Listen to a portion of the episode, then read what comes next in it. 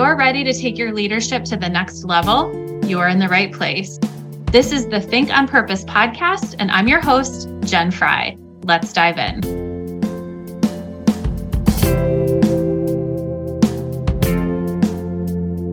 Hey, if you've ever wondered the difference between a coach and a mentor, or an advocate and an advisor, then this episode is for you. It's a topic that's come up with me multiple times with my clients as we explore that coach client relationship.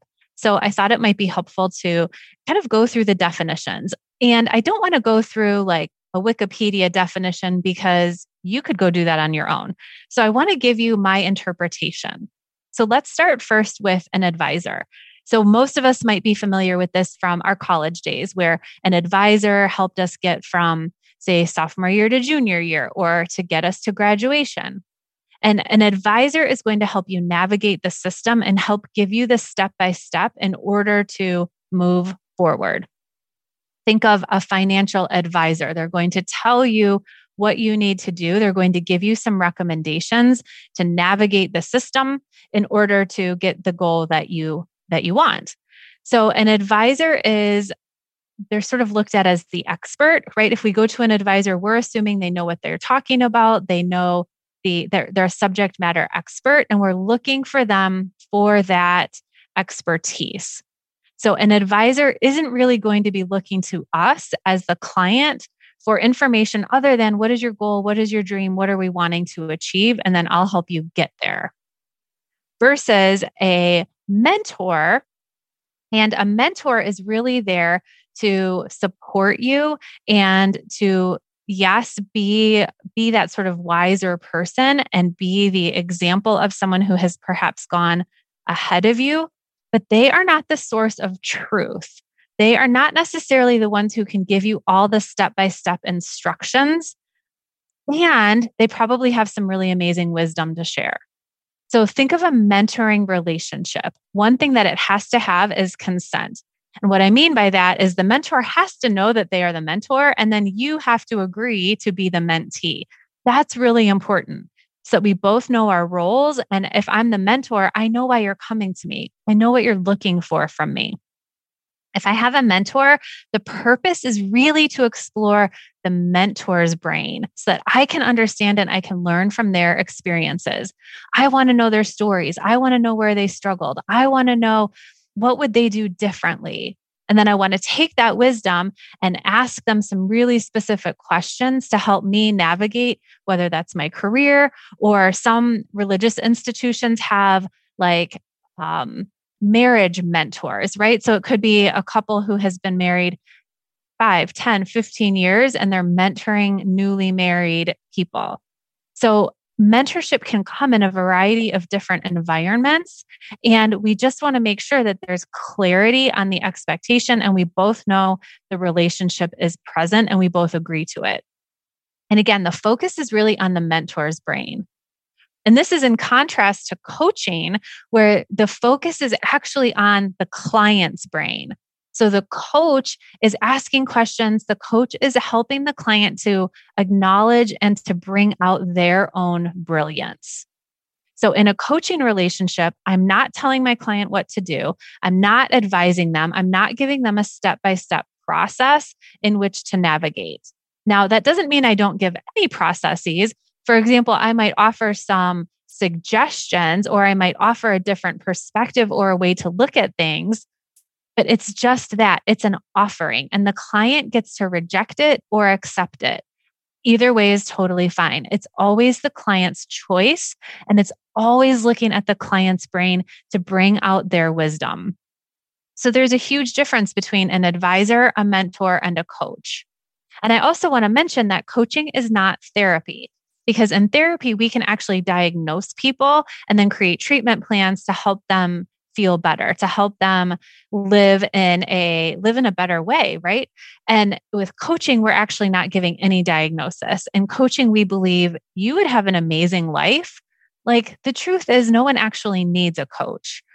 But if you have someone there on your team who can help you to see your limiting beliefs who can witness your brain in action there's so much value to that the analogy I always think about is if you have a, a piece of jewelry, like a really delicate necklace, and it's full of tangles.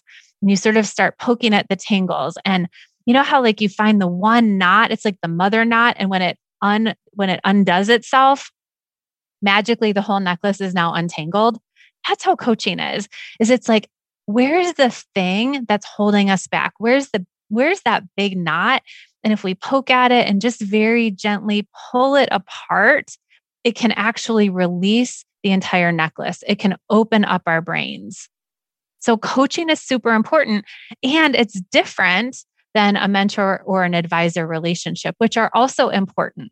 And I just encourage you to consider who are the people on your team that you're putting there intentionally to support you. The last one I'll offer is an advocate. And an advocate is someone who is probably uh, in a more senior position than you.